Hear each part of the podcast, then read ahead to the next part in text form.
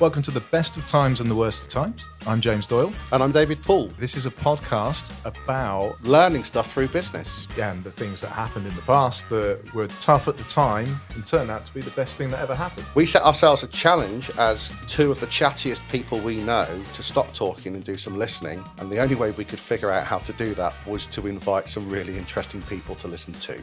I don't like it. Don't want to be quiet. Welcome to the latest episode of The Best of Time, The Worst of Times.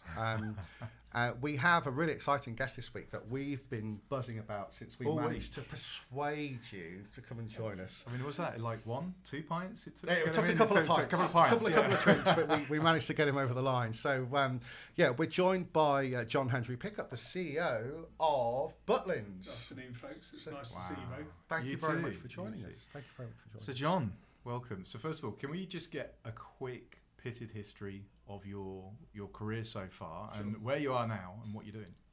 So I've worked for, I was going to say 25 years, but it's probably closer to 30 now, in retail and consumer businesses. So I started out after university as a consultant for West Inns, but then I moved into retail, food retail, quite quickly after that. Yeah. I worked for Aldi and I worked for Tesco in the UK and in Europe and China and in the US for a little bit, and then post I was the COO for Travelodge. Then I ran Prezzo as the CEO there, and then more recently at Butlin's. Wow. And it is Prezzo, not Prezzo. Well, right? I remember having a conversation on the way in with my son, and loads of people call it Prezzo, but he said in the knowing way that you can do when you know everything and you're certain of everything at 19, he said, well, it's obviously Prezzo, isn't it? So well, you don't say pizza, do you? I'm like, yeah, okay. That's true. Yeah, he's right. Yeah. But annoying and right. I'm still going to call it Prezzo. So, yeah. It was an Instagram campaign at one point. Do you say Prezzo? Do you say Prezzo? It was fine. Oh, was it really? That's okay. Genius. Actually, yeah. Fab. And so Butlin's is really exciting for me. Butlin's was part of my childhood. As it is for many people. I think everyone has that story, don't they? Yeah. For most people, yeah. Yeah, it's a, I don't want to use the word heritage brand, but it's a brand which has heritage. Oh, absolutely. It's a good solid British brand. And that's something I've always been quite keen on. So if you look at the places that I've worked, Tesco, Travelodge, Butlin's, I like mass market stuff. I like British brands. You know, I'd be no good at Louis Vuitton type place. It's not really my gig. I'm from Blackpool, for God's sake. So that sort of thing works well for me. And that bit about everyone has a story, it's really true, because even yesterday, we did some charity work with a charity called DEBRA, and the patron of DEBRA is Graeme Souness. And talked to Graeme Souness. He was doing his cross-channel thing, wasn't he? Yeah, that's right. Amazing, incredible, moving story. If you get a chance to have a look at what he does, sure. He's a brilliant, active patron for that charity.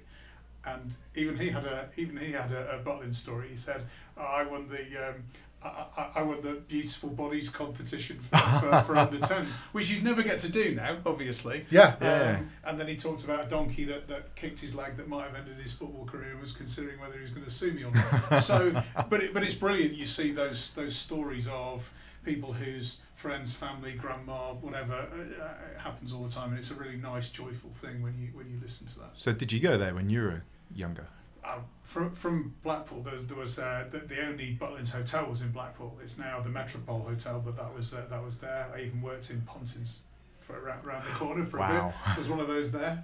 So I guess just the British seafront has been something that I've literally grown up with. So it's just part of what we all did. So it's part of, you know, the UK's got a very large coastline. I think they've sort of said that actually it's one of the longest in the world for the island because it's so craggy. Sure. But it is something that we should be proud of. Absolutely. Here. Yeah, you know. And are you sort of seeing now that we've gone through COVID and the staycations back, are you kind of seeing that this is something that's going to grow in the next few years? You know, more people travelling to the British coast, and not just Brits, but maybe people coming from overseas. I think British people vacationing in the UK is definitely on the up. But then again, so is travel as a whole. So both travel from the UK overseas is growing and travel within the UK by British people is growing. I don't know about the inbounding bit because everyone goes to London and it's such let's face it, it's the world's global city, so the draw of there is massive. But from the point of view of us as Brits going on holiday in the UK, I think we saw that during COVID when we couldn't go anywhere else. And I think a number of people have seen that now as a decent option for what it is that they do. And you see a lot of people who do both, and that's really comfortable for us. So we've got a number of people who have their main family holiday in Spain or in France or something like that, and then they'll do shoulder breaks, so October half term or May half term with us for 3 or 4 days, and that works really well. We're happy with that at the moment. Brits spend about 52 billion a year on holidays, and 4 out of every £5 goes overseas, and I'm really sad about that, and I'd like people to spend a bit more time in the UK because we've got loads to offer. Yeah, a bit more of your fair share of that. Yeah, absolutely. There's us within that, but there are loads of different reasons for going to the coast. You know, people who come to us go for a particular break type, which is very much all action days and nights, but loads of people go to the coast because they want to relax and explore, they want to get away from it all, and I think the UK has got a real opportunity to do any of those things. So it's kind of thing that was sat here nodding and agreeing with that, because if you look at the coast, it seems to have and the whole British holiday vacation, we're going American or UK here, but it does feel that actually we've managed to shed that old image of it being, you know, kiss me quick hats and little handkerchief like hats and all that and like the string vest, and now it's actually become, you know, quite a nice experience, almost a bit national trusty in the way you can go and have a nice walk at any time of the year or spend time on the beach. God knows the summers are getting warm enough here, aren't they? So is this something that you're doing as well with Butlin's? Because it's still sort of very much part of our history and heritage. You know, well, it's yours, but we kind of, as Brits, we all feel we've got part of it. Remember, it was only, I think it was the mid-'80s when Blackpool stopped being the busiest tourist resort in Europe. Really? Which is mad when I look at it. I think it's 84, something like that. So therefore, we've always had a tendency towards British people going on British holidays by the coast, and whilst there are some really beautiful areas of the coastline and there are some quite posh places to go, I think there's also a range for everybody. And from our perspective and what we do with Butlin's, we're still very proudly mass market, and you see that with the towns as well. So when you look at Bognor, when you look at Skegness, when you look at Minehead, those are places that are accessible for everybody. And you know, certain people might classify it as the Kiss Me Quick and the Donkeys and all of that type of stuff, but it is a traditional seaside type of venue. Well, yeah. That brings me on to a question that I wanted to ask you. We were having a chat a few weeks ago, and one of the things I observed, and I didn't have to look that hard to see it, was that you seemed resolutely clear on what Butlin's is and what it stands for, and that you're not going to allow that to be deviated from. Yeah. So we are Butlin's. Don't you ever dare forget it. This is what we are. Brilliant. So let's go and be brilliant at that. Which was like, fantastic.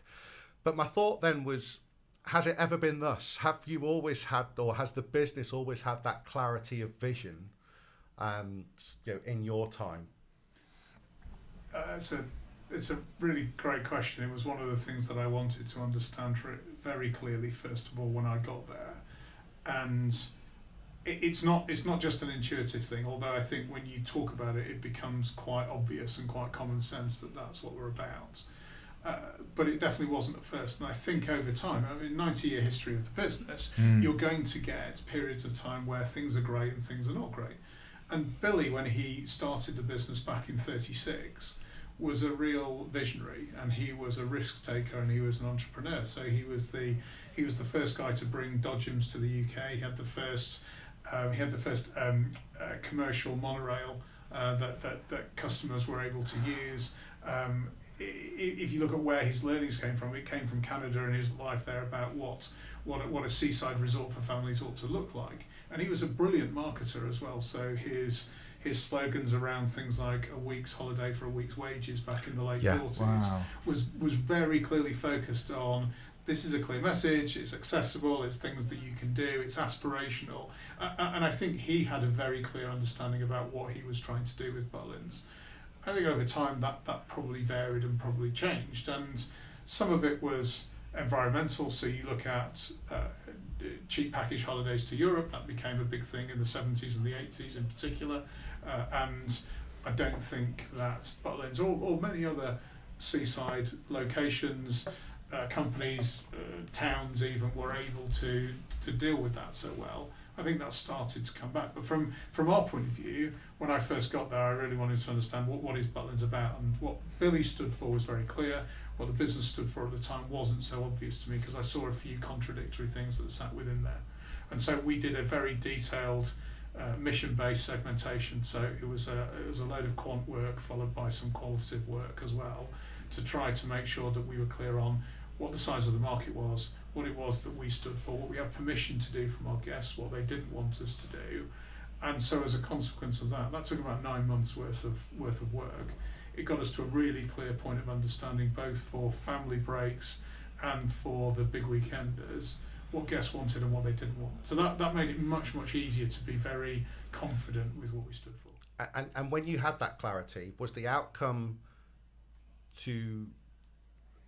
it was obviously clearly to focus on what you do well. Yeah. Was one of the outputs of that to stop doing some stuff that you shouldn't be doing? Yeah, definitely. Okay.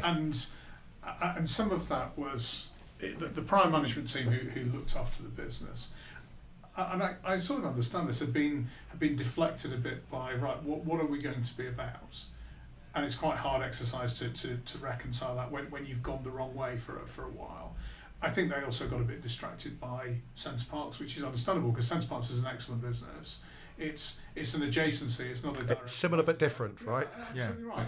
It's a UK short stay break, but so are many things, and they do something quite different with their mission, which is why I wanted to make sure we focused on mission rather than on demographic, because I think demographic is a bit retro. It's quite dated and definitely has limitations now. Now that we have perfect information through internet and so on, the way people behave is not the same as what it used to be, based on whether you were white collar and you drove a particular type of car, you always did these things. It just doesn't happen anymore.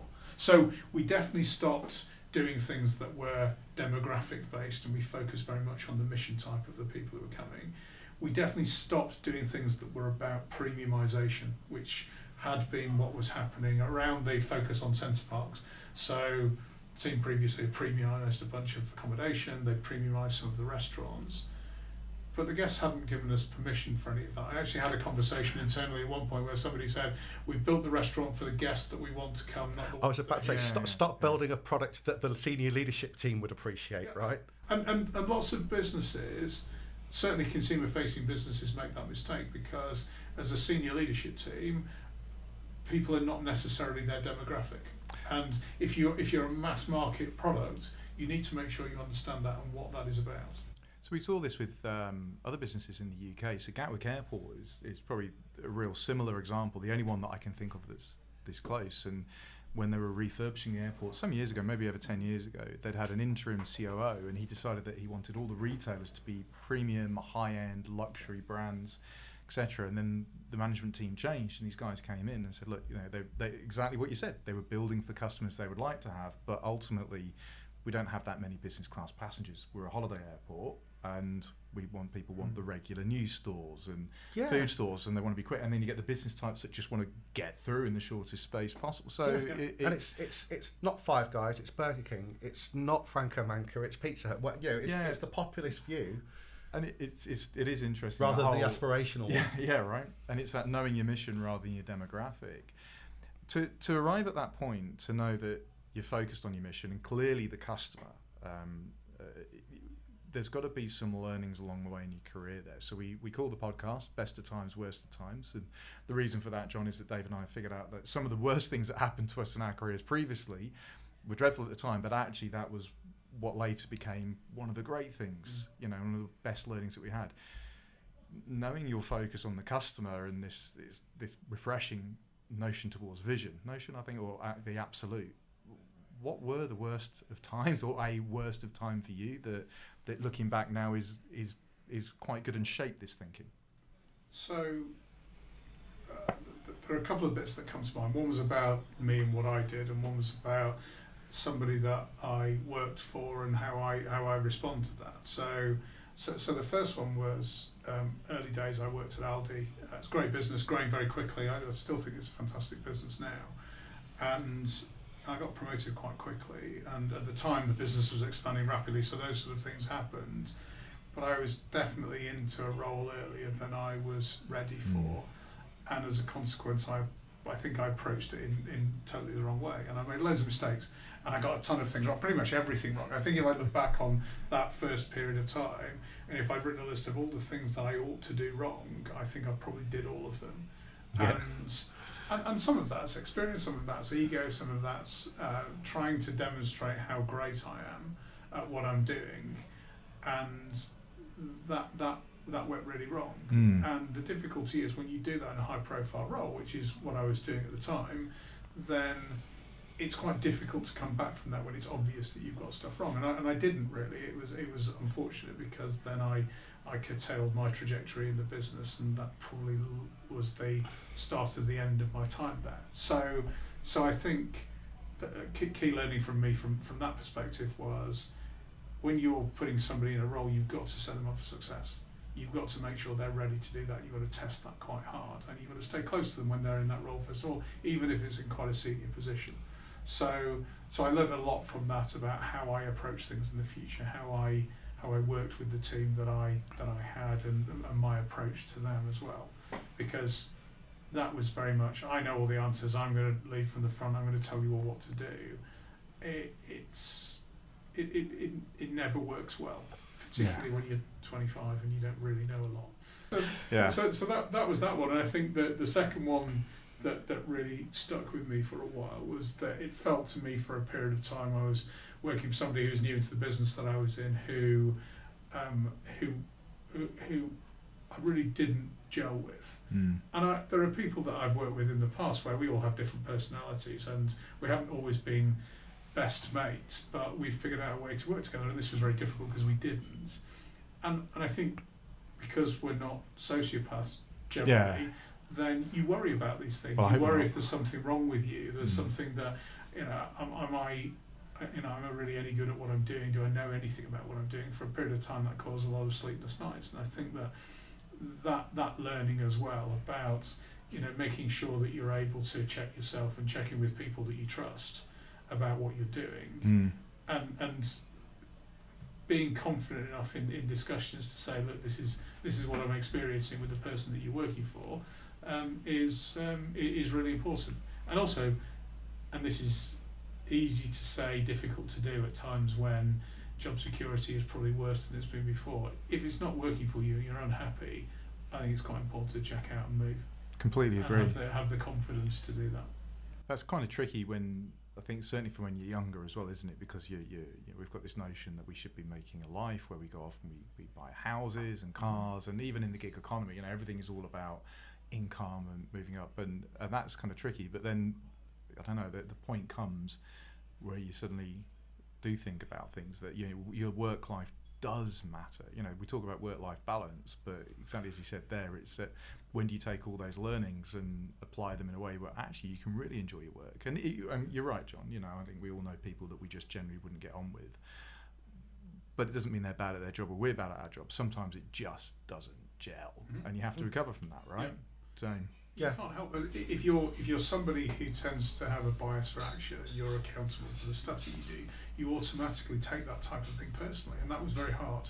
And it took a little while to get my head around the fact that sometimes this stuff just happens. The advice that you give other people when it's obvious from the outside, you don't necessarily take well yourself. When you're giving it to yourself, so it's always so much easier externally. But it's that moment, and I think a lot of people get it. It tends to come later in life with wisdom and old age and having been around the block a few times. But I think you realise the value in things isn't in what you get; it's in what you do. Right? It's the doing. It takes a while to realise that the watch and the car and the house are largely inconsequential. You move through that into, and I don't think that's just necessarily an age thing. I think we've seen it post-global financial crisis about how people consume stuff in their lives. There was a big shift at the time away from people prioritising spending on things and instead spending on experiences. So you see it again now. The extreme post. The recent batch of inflation that we've had is that during a cost of living crisis, the holiday comes first, and then I might buy the fridge or I might change the car or something like that. So how people spend time with their friends or their family or whatever it happens to be has remained a real focal point for most families and most individuals. Yeah, it's to resonate with that, we see that over on supply chain and particularly around global trade at the minute. So while everyone thinks it's always got to be cheaper and quicker, which is something Dave and I talk about a lot, actually we're beginning to see a bit more conscious spending, I think. So even though we have a cost of living crisis, and you're right, you know, we see people spending the money on experiences, even when they are making an item purchase, they're being a lot more considered on that, and cheapest doesn't always win. Right. You know, so I think that's actually probably a little bit too early to say, because, you know, it's 2023, we're coming into Christmas, and, you know, things are still pretty tight for many people. Absolutely. But it is probably a strong indicator of where society's at now and for the next 5 years, which is only going to be good for Butlin's.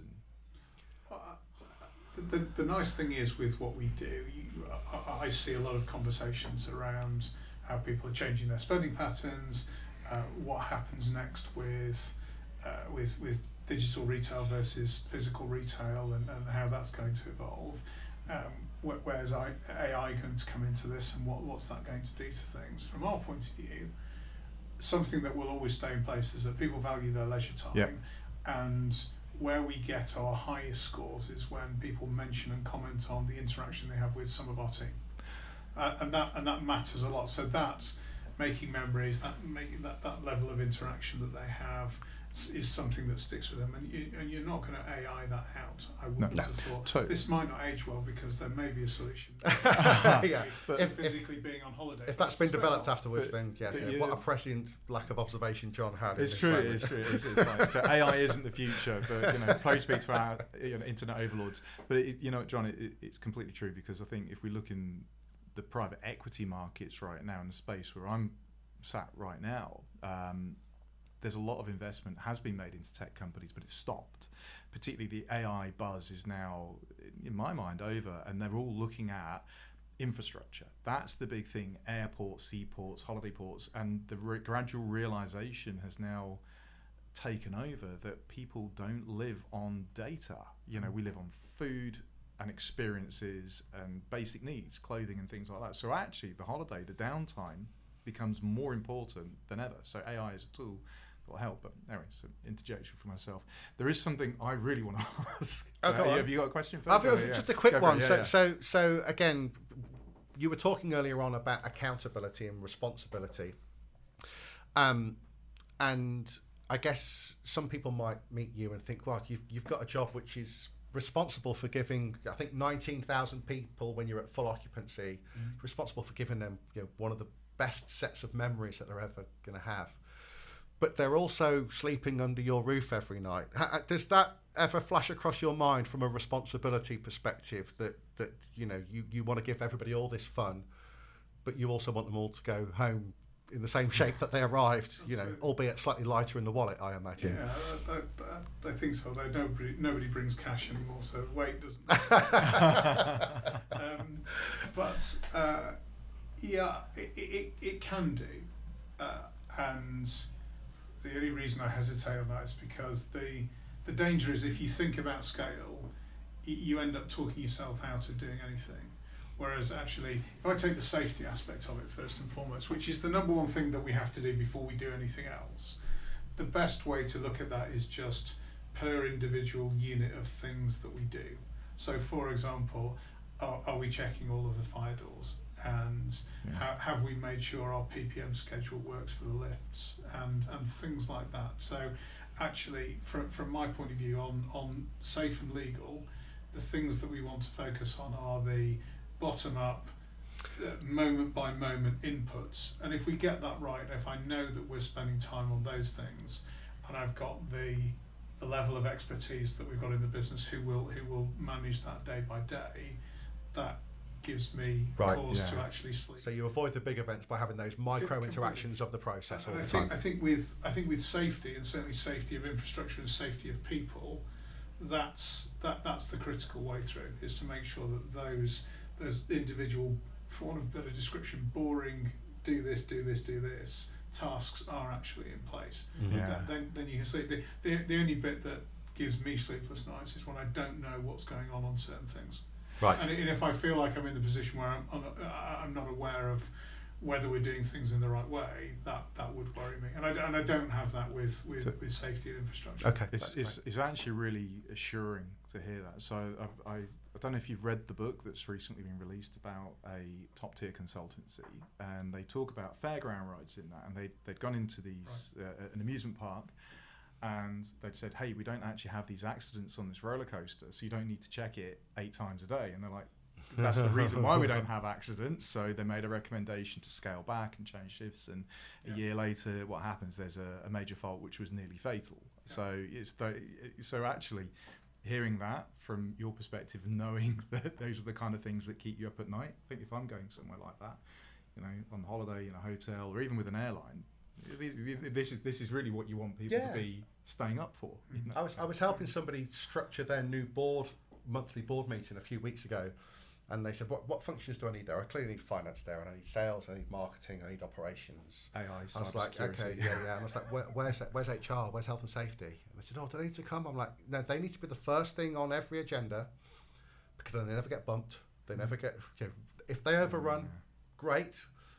Nothing comes before that." And I was so pleased to see the agenda, and it was like, health and safety update, the numbers, the audit, all of that is the first half an hour of every single monthly board meeting. A, because it's important, B, it casts the right shadow, and it gets all of the senior leadership team understanding their respective responsibilities as well. But not everybody has that mindset. So no, it's good. Yeah, don't.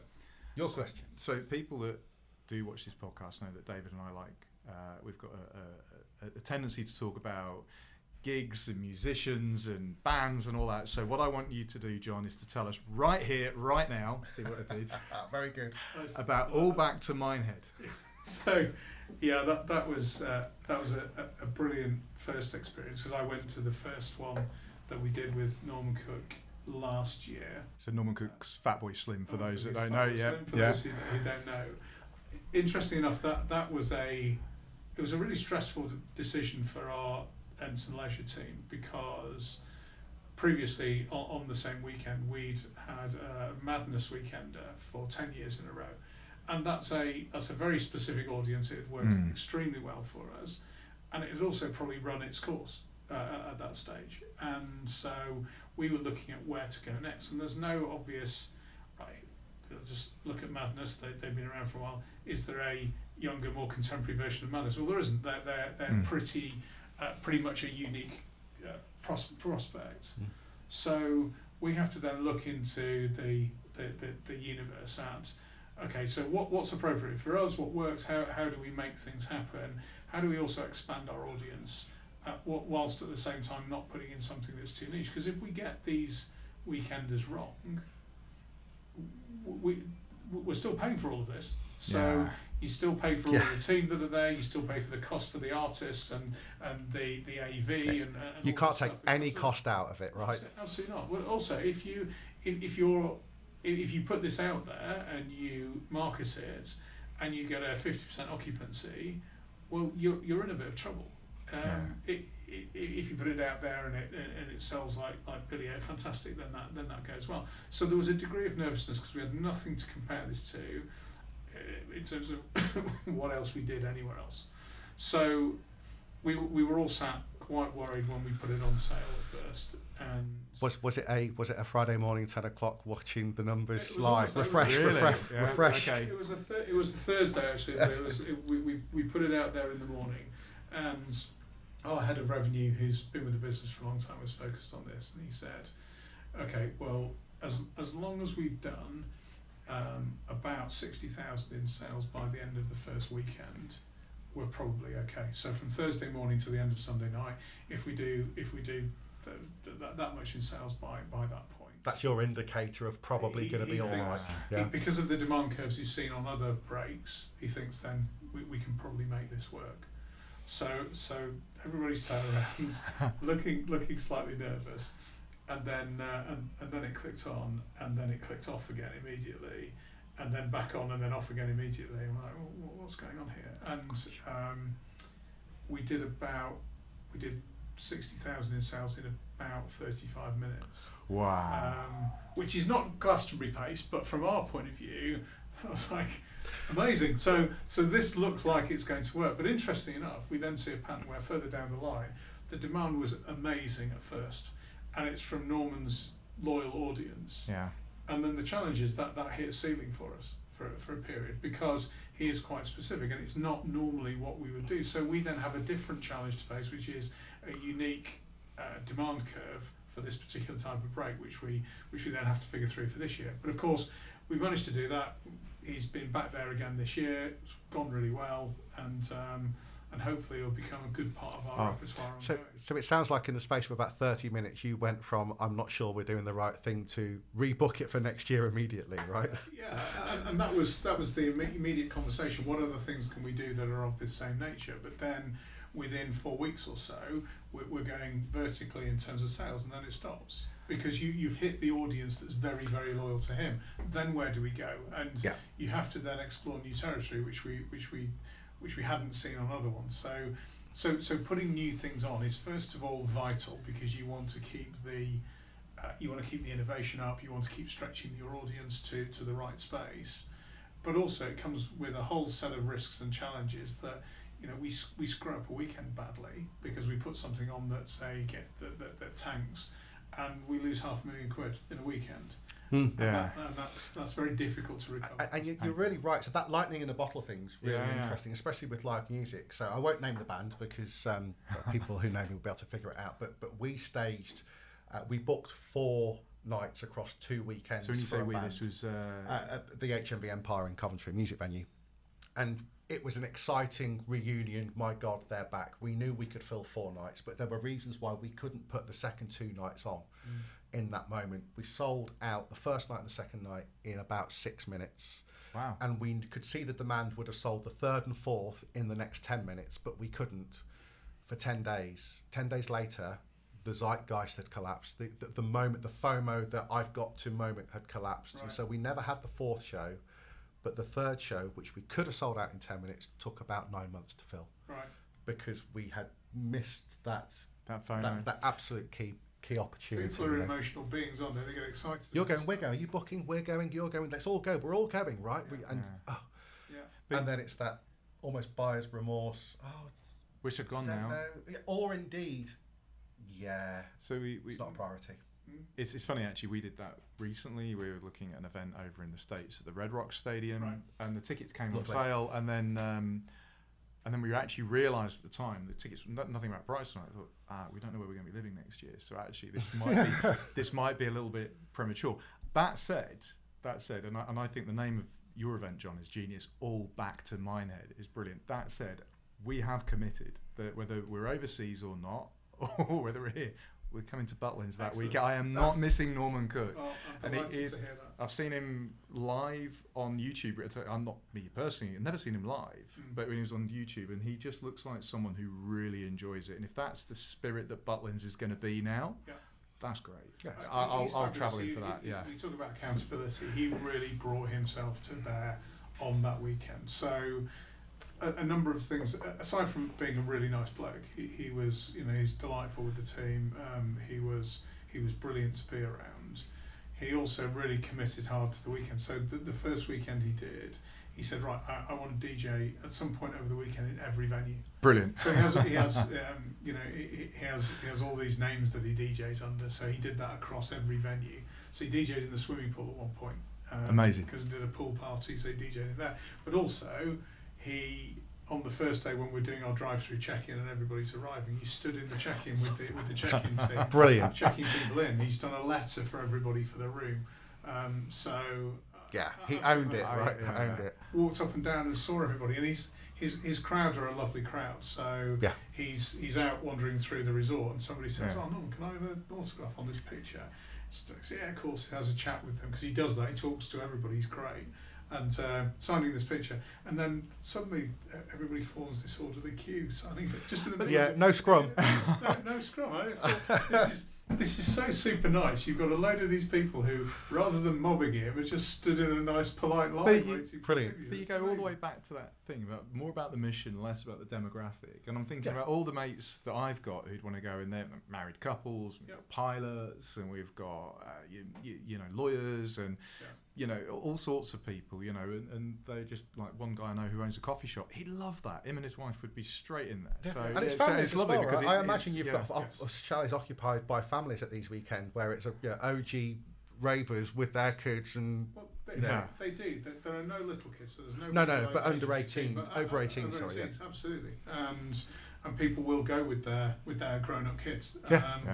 And the nice thing this is where the benefit of mission focus as opposed to demographic focus works because we're a broad church. We get people from across the UK, and that's where we want to be. We want to be super accessible in what we do. We want it to be a brand for everybody if you want to do that. And if your mission is, I want to be very outgoing, very sociable, all action, days and nights, loads going on, you know, let my hair down, not worrying about what it is that I'm doing or what anybody else is doing, then we can do that, both with the big weekenders for music and darts and whatever else, Oktoberfest and all the other things that we do, and we can do it for families as well. But if you're somebody who says, you know what I like? I like the Four Seasons. I like a cabana. I like somebody to deliver my food to my poolside. I like looking around and seeing what other super designer swimwear other people are wearing around the pool, and I can be a bit judgy on that.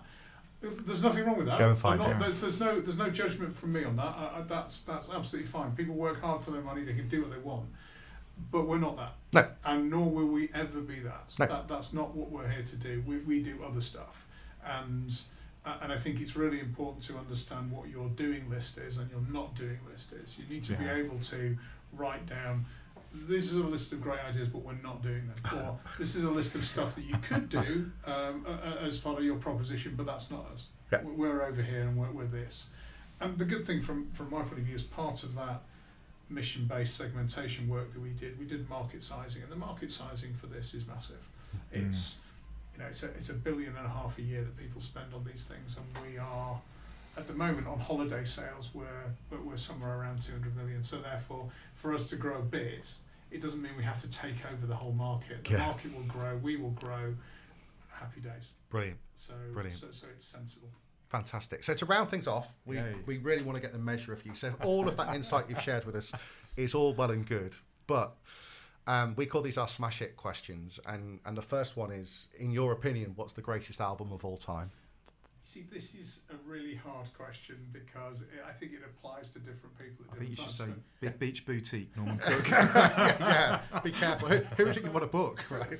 For me, it's the first Stone Roses album because it had... Excellent. Two out of three podcasts recorded. 2 out of 3. So correct answer is the Stone Roses first album. Well done. So John Acton. John Acton. It was a timing thing for me. I was 17 when that was about. I went to see them in they were playing the reception of Preston Guildhall, and Ian Brown kept bashing his head on those fake tiles that were and there were only about 250 people there, and within what felt like 2 seconds they were suddenly playing 3,000, 5,000, 10,000 venues.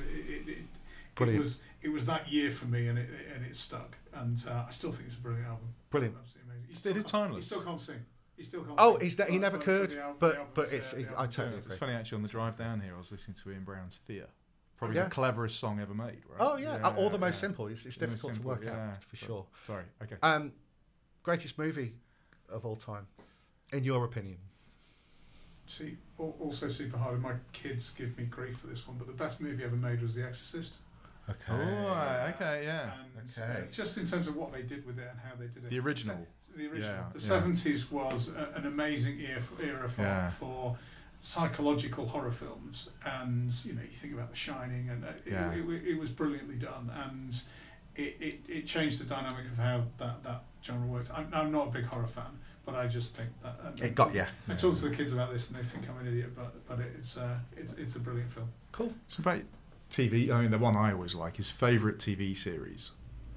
So I still think my favourite TV series, even though there have been some recently which have been brilliant, I still think my favourite TV series is The Wire.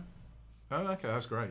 Good choice. Which is excellent. I never got into The Sopranos. I know that probably makes me a minority because I've heard it's awesome. I'm with you on that. I got halfway through season 2 and it didn't quite gel. Yeah. But The Wire I thought was brilliantly done, really, really fantastically done. I mean, even recently you see things like, I guess what challenges it for me is probably Succession, which is spectacular. Yeah.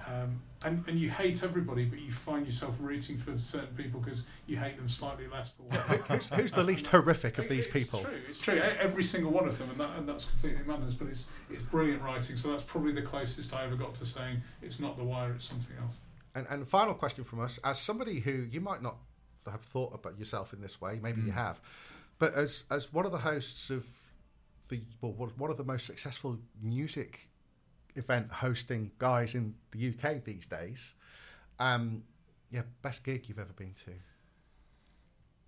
So there are ones that are the most memorable. So I remember being at Whitley Bay Ice Rink to watch the Happy Mondays, which was absolute madness. Yeah. And Donovan was supporting it. I remember that tour. But he was completely done for really at the time, and the audience were fine for like 30 seconds, then they got really bored. So that was probably the weirdest. I struggled to get past seeing the Rolling Stones, who I saw at the O2, and just the quality of their music. And even now, Mick Jagger's voice is so astonishing for somebody in their 70s. That level of resonance and the standard of what they deliver live, I just think is mind blowing. Yeah, they're almost impossible to beat, I think. So, you know, a very quick story, then I've got a dash. So Donovan has two daughters, and one of them married Shaun Ryder. Right. And the other one married Paul Ryder.